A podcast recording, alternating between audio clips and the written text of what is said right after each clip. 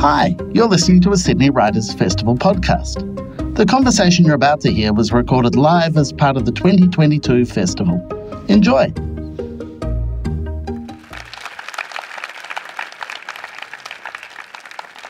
Every night when the light switched off, familiar objects in your room mutate. What daylight tames, the dark untames. Bookshelves, reading lamp, a dressing gown draped on the door, all gather a silent force. The stillness feels alive, as if each thing is deciding how to behave. At first, there's a thrill to this sudden chaos.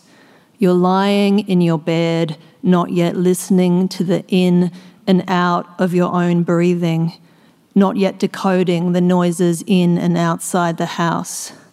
The shimmer of the dark makes lying in bed feel less like surrendering. You've used all your wiles to put off this moment, and yet it turns out your limbs are heavy and the sheets are cool. You wait. You're waiting for a voice, for a story to crack open the dark. And here it comes. Once upon a time, before papyrus or cuneiform or the illuminated manuscript, there was an adult and a child in the dark. Adults might say the words, but children waiting for sleep make the stories.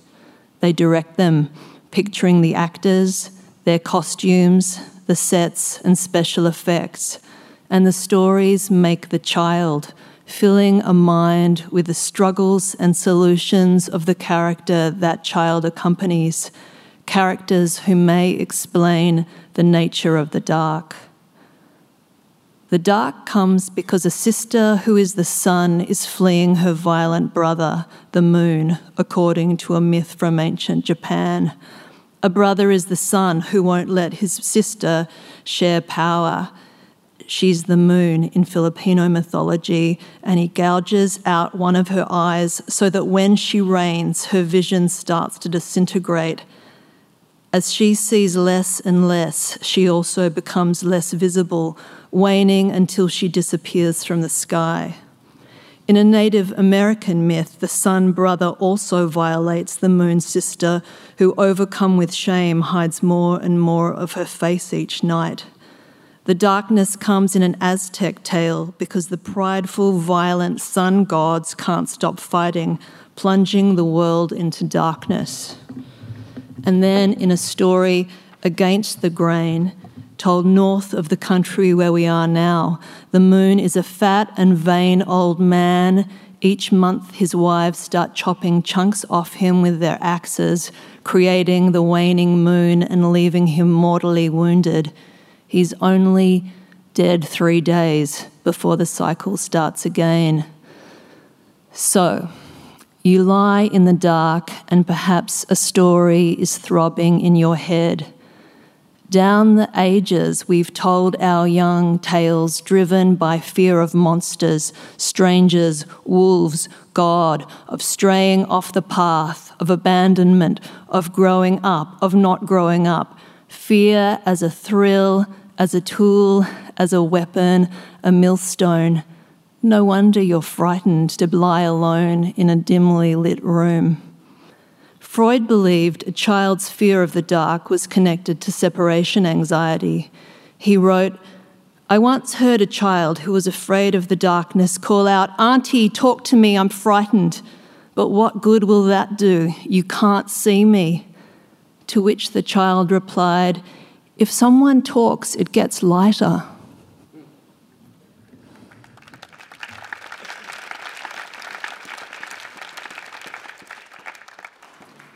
I was looking for a book to explain the dark to my children. Their father had a blood cancer, and we were told the prognosis was poor. What story could help them? Each book in our house seemed to be full of anthropomorphic animals in a carnival of primary colours, singing, dancing, leading their best lives. Okay, I thought, let's go back to the start and see what bedtime stories people told their children in periods of plague and war. This was, after all, in two thousand eighteen, a more innocent age, pre-war, pre-plague, an eternity ago. For most of human history, children heard our oral tales drawn from a well of experience and imagination, tales that were traded and gifted, fusing with the stories of other people. A story, writes Ferris Jabr, is a choreographed hallucination, and within each fever dream, our ancestors embedded their most precious information. And in all these hallucinations, death was usually just around the corner.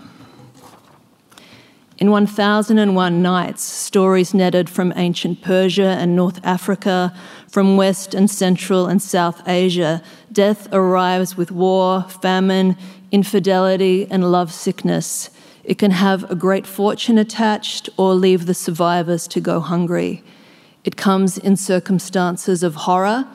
An army of men have their eyes torn out by an army of birds, sometimes by their talons and sometimes with their beaks, and a farce.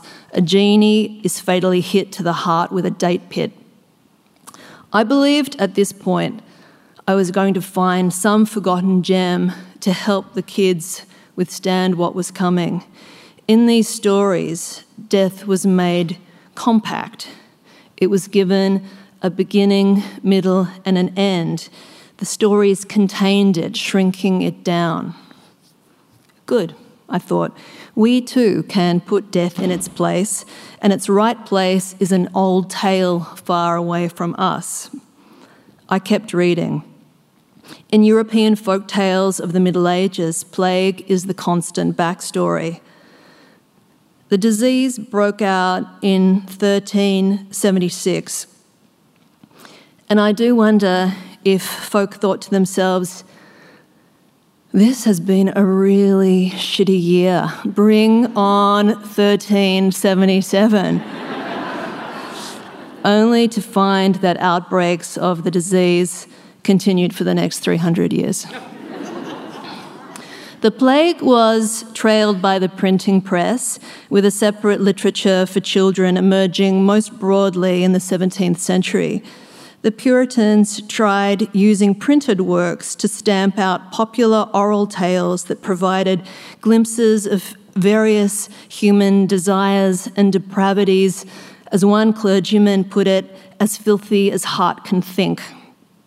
Cinderella, whose slipper was originally fashioned of fur, then of silk, before the French fairy tale master Charles Perrault changed it to glass in sixteen ninety-seven, is on kitchen duties in one ancient rendition because after her mother's death, her father decides he will marry her. Thus, she's fled from home penniless. Young readers, being born of original sin, were given evangelical works, such as the preacher James Janaway's cheery sixteen seventy-one offering, a token for children being an exact account of the conversion, holy and exemplary lives and joyful deaths of several young children. And, you know, we can snicker, but this book stayed in print for the next two hundred years. If I was having trouble finding the right book, I was at least starting to find a way to look at the world. Because if these books hold up a mirror to contemporary society, it can work as a two-way mirror. Children's literature can give a frame through which to see the world. In this country, uh, a few of you, it seems, might be celebrating today. We've just farewelled a travelling salesman trying to spruik magic beans. And uh, these beans have been genetically modified so that uh, they, you know, no plant will grow too high and that no one can actually, you know, get to the giant and uh, share his gold. Um, and but, we, you know, at the same time, it's like we have woken today, uh, the villagers just sort of peeking out to see if it is true that the giant is dead. We've woken in a different country, and yet in the days to come, we'll have to recognise that there are other monsters roaming this story. For decades, long before the war in Ukraine, Putin has relished and cultivated his reputation in the West as a storybook supervillain. I don't mean to, to make a joke of this, but who thinks to poison their enemy's underpants? I mean, you know, to actually think of putting nerve uh, agent into somebody's wife runs, it's it's sort of so literary. And he is Count Olaf from Lemony Snicket's A Series of Unfortunate Events. A rapacious, vicious, medieval, in, he's, a, he's a psychopath. But then in this story, the good guys aren't really, uh, they don't necessarily inspire great hope either. We have Boris Johnson, who's straight out of The Wind in the Willows. Uh, he's Toad, bumptious, vain, ridiculous, and as charming as he is intolerable. Biden is Grandpa Joe, and he has whipped off his nightcap and leapt out of bed for one last pre-senile whirl around the chocolate factory. And here, you know, I don't want to ruin the party, uh, but Albo, he can also, he looks like a, a character from a picture book about starting school. It's perpetually his first day, he's tongue-tied, and his new clothes don't seem to fit him properly. The best stories, though, they can surprise us. And, I mean, of course, the great plot twist here is that Australians want more women in the tale. I just think let's just get in more. I think bring in the crone, a witch, a bad fairy, an evil stepmother, an ice queen, a virgin, a whore. Let's get into the story. As many women and, and people who are gender diverse, let's drop them in, and, and maybe the rest of us will stand a chance.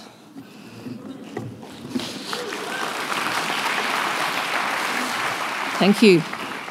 Anyway, uh, I was lecturing you about seventeenth century children's literature uh, to avoid talking about my partner Don Watson's near-fatal illness. So if you let me continue.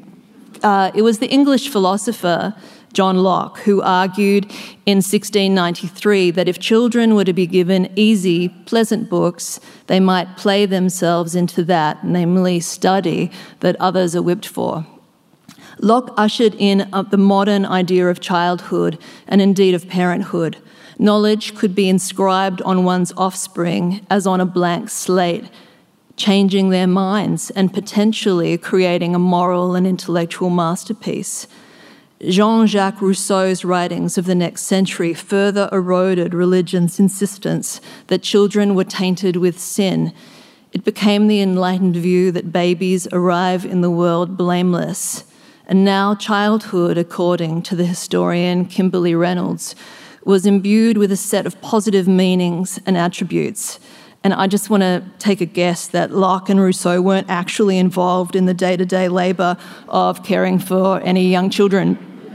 Um, but childhood now was seen as a time of innocence, freedom, creativity, emotion, spontaneity, and perhaps most importantly for those charged with, ra- with raising and educating children, malleability. Publishers very soon realised that appealing to parents' nostalgia and aspiration was highly commercial.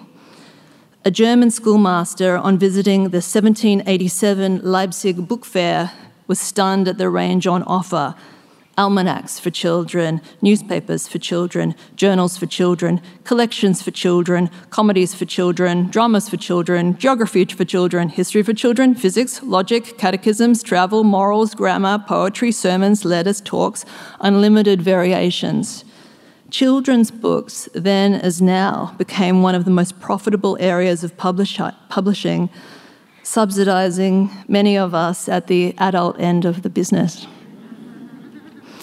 At one point, standing in a bookshop looking for the right story for my kids, I scanned the available feast and noticed the same diet of improvement as the German schoolmaster and the same anxieties and aspirations around moulding children. And I wondered if these books, however well-meaning, were all tokens of would-be colonisers. Children live in another country, wrote Penelope Lively, and although it's a country we have all passed through, to pass beyond it is to have lost irretrievably, I believe, its languages and its beliefs. Baudelaire referred to genius as childhood recalled at will, but perhaps the most common condescension of adults is to think we remember what it is to be a small child. The books we give kids are our attempts to map this lost country. But the historian of children's literature, John Morgenstern, warns against conflating socialisation or acculturation with colonisation, an inversion, as he writes, of the true situation. Colonisation is a case of inappropriate and often violent socialisation. The, the analogy is only meaningful because children are different from adults. It is true, however, that so many of our best known and loved works for children are inherently colonial. The literary movement referred to as the first golden age of children's publishing, a period dating eighteen sixty-five to nineteen twenty-six, corresponds almost exactly with the golden age of empire. Children now met Alice in Wonderland, Peter Rabbit, Huck Finn, The Little Women, Toad of Toad Hall, Pooh Bear, Peter and Wendy, and the, the feral weirdness of folk stories about the dark and the violence of the moon and the sun became a boutique concern. If mainstream children's books were suddenly free of religious didacticism, they now had a spirit of imperial evangelism. Children read Treasure Island and dreamt of adventure and riches in far-off exotic places. This was, Treasure Island was the favourite book of C S Lewis, just as Chronicles of Narnia from the so-called second golden age of children's literature was the favourite book of Kamala Shamsi, who's written about the choice she made growing up in Karachi to ignore the fact that the villains were all dark-skinned men in turbans so that she could continue her make-believe game of living in Narnia. Evelyn Araluen has also written brilliantly of how she, Evelyn Araluen has written brilliantly of how she and her siblings would curl in each other's bed to hear stories of our bush friends, Blinky Bill, Snugglepot and Cuddle Pie, books with appalling racist subtext. We can dismiss these books, we can be embarrassed and ashamed of them, but if you read them as children, as Evelyn's written, you're still in some way wired by their pages.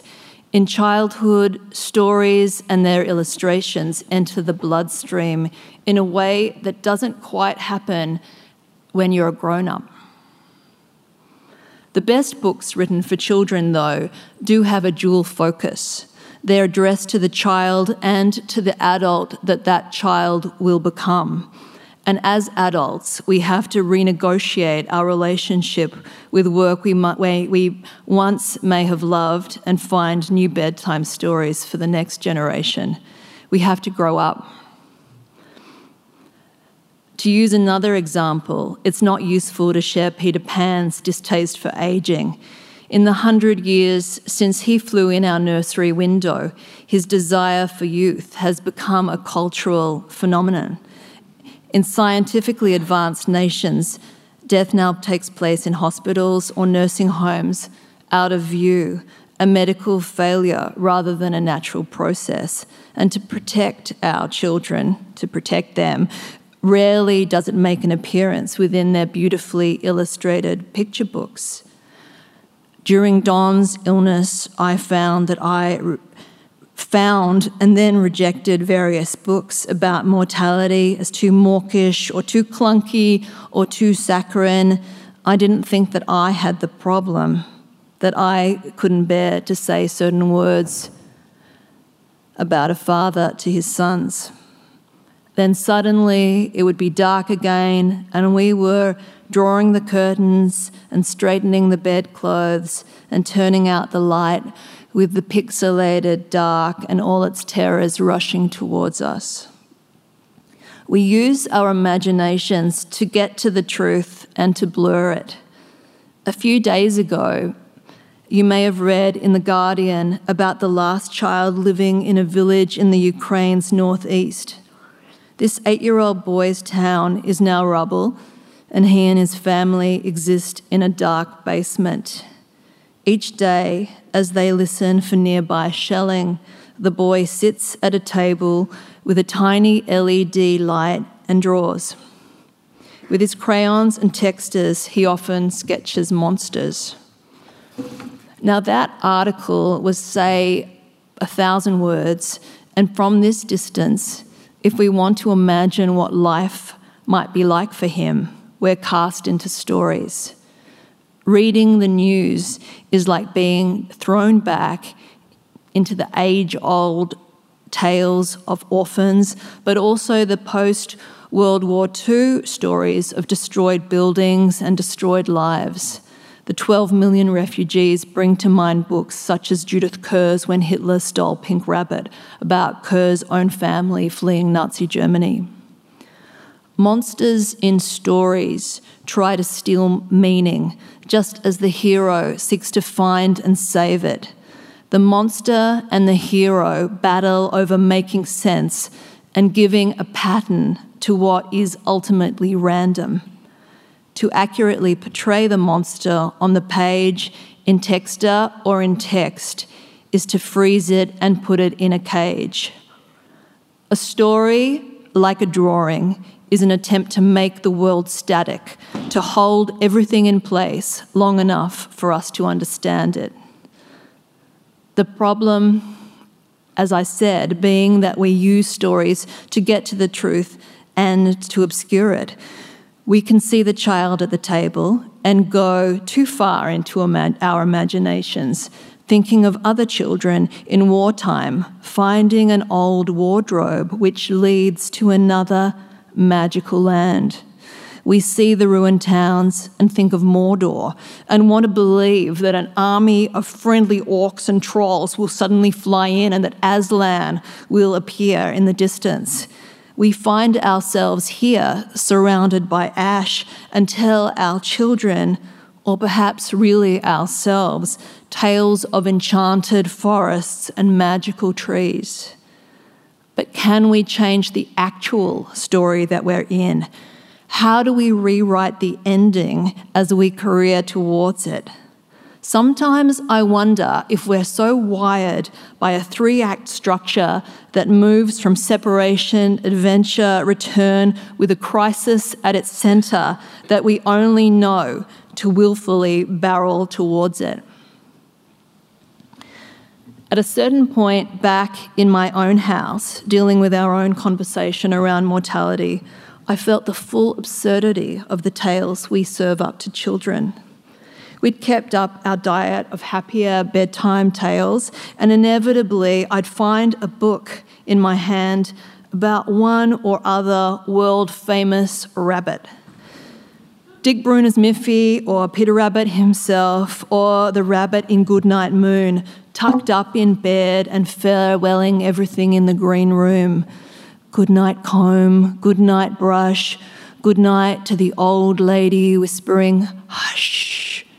And while doing this, let me tell you, it's surprisingly easy to disregard the way that these cute little fuckers have absolutely screwed the topsoil across this continent. Likewise, I was reading about Elmer the elephant helping a lion find its lost teddy, and a mouse going to swimming lessons, and a friendly polar bear dentist, all the time trying not to think about the fact that we are in the midst of a mass extinction. We can Disneyfy almost anything. I want you to picture a storybook bat. Generally, we prefer our storybook creatures to be big-eyed with cute faces. We are not really interested. We don't want to read about, you know, animals or the, the bits of nature that we deem ugly. So uh, let's picture a pretty little toddler with sweet little wings, uh, more like a kid in a Halloween cape. Turn the page, oh, the bat accidentally bumps into a stall holder or a lab worker, and oops, now everybody you know has COVID. We've been using animal stories to socialise children from way before Aesop, and as adults we view these stories as a well-meant sham. We feel that it's important for children to see animals' lives as nuanced, as full of hopes and dreams and fears, until these young readers are old enough to realise their parent, parents were really just talking about human hopes and, and dreams and fears. And, and then these supposed animal preoccupations are they're then regarded as babyish, and the animals are empty vessels, discarded, and rather than building a connection to nature, it severs one. About five months after Don's diagnosis, in the midst of this reckoning about storytelling, about our own perpetual desire for a fairy tale ending, we had our own miracle. His prognosis was revised. A mutation had just been discovered in his blood cancer, which meant he could be given chemotherapy. And indeed, within the year, he was in remission. Through the months of chemo, knowing that there was hope, I could finally come around, come around to talking openly with our kids about their father's situation. I could let darkness into their lives or recognise that it was impossible to keep it out.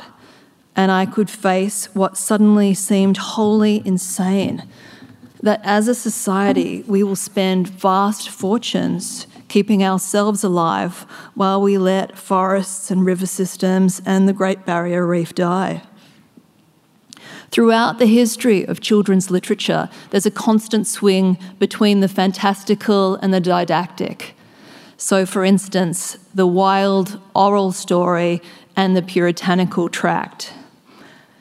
Now in bookstores, the polemics for children are You Can Save the World, Planet S O S, Old Enough to Save the Planet, Our House is on Fire, Greta's Story, Kids Fight Plastic. And as I take them off the shelf, I want to say to my sons, look, I know that only recently I was reading to you about rabbits, um, and the rabbits were tucked under patchwork quilts, but and I'm, I'm sorry I forgot to mention um, that if you don't manage to solve climate change, uh, you know, we're all going to plunge into darkness. Sleep, sleep well. Good, good night. What can we take from the best of children's tales to speed up change? I know that the thought sounds crazy after everything I've just said, but bear with me for a moment. We can all remember, writes Francis Spufford in his brilliant memoir, The Child That Books Built, readings that acted like transformations. There were times when a particular book, like a seed crystal, dripped into our minds when they were exactly ready for it, like a supersaturated solution, and suddenly we changed. Do you remember that book for you? Do you remember the drench of it, the secret thrill, the aliveness of it? That doesn't happen in quite the same way ever again. I take a few things from Spufford's beautiful analogy. Firstly, we can change our minds. Today of all days, we must see that we can rewire our minds with stories. We can do it and we have to do it. And in my vision, we do it from the ground up.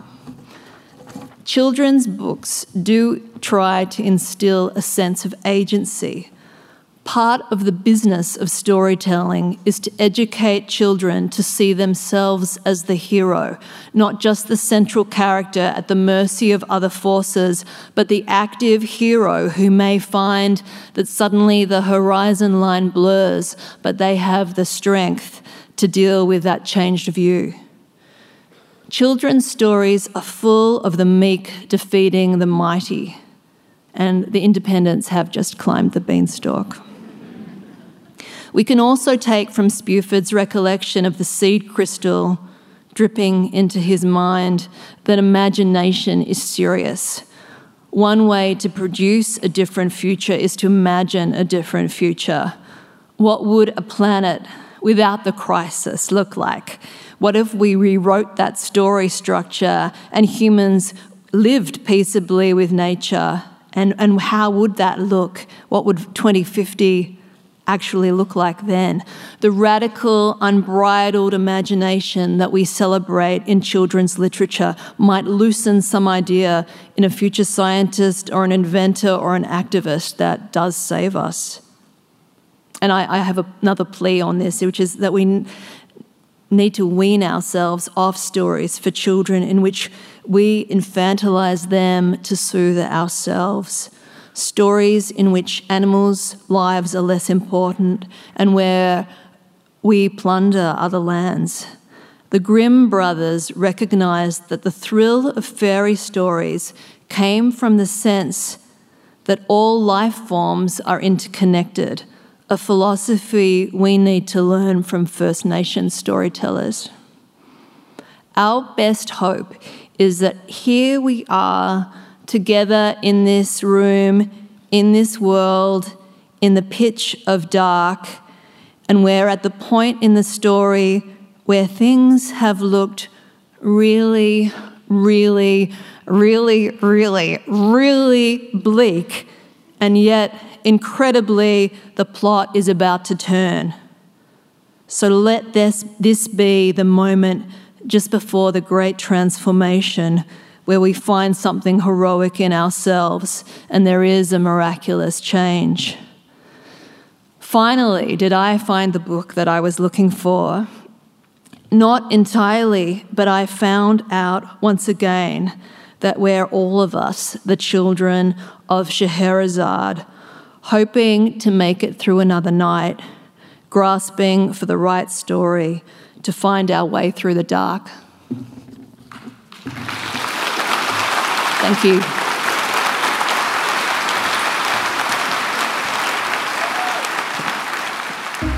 You've been listening to a Sydney Writers' Festival podcast. If you enjoyed it, don't forget to review us and subscribe wherever you get your podcasts, and go to s w f dot org dot a u for more great content.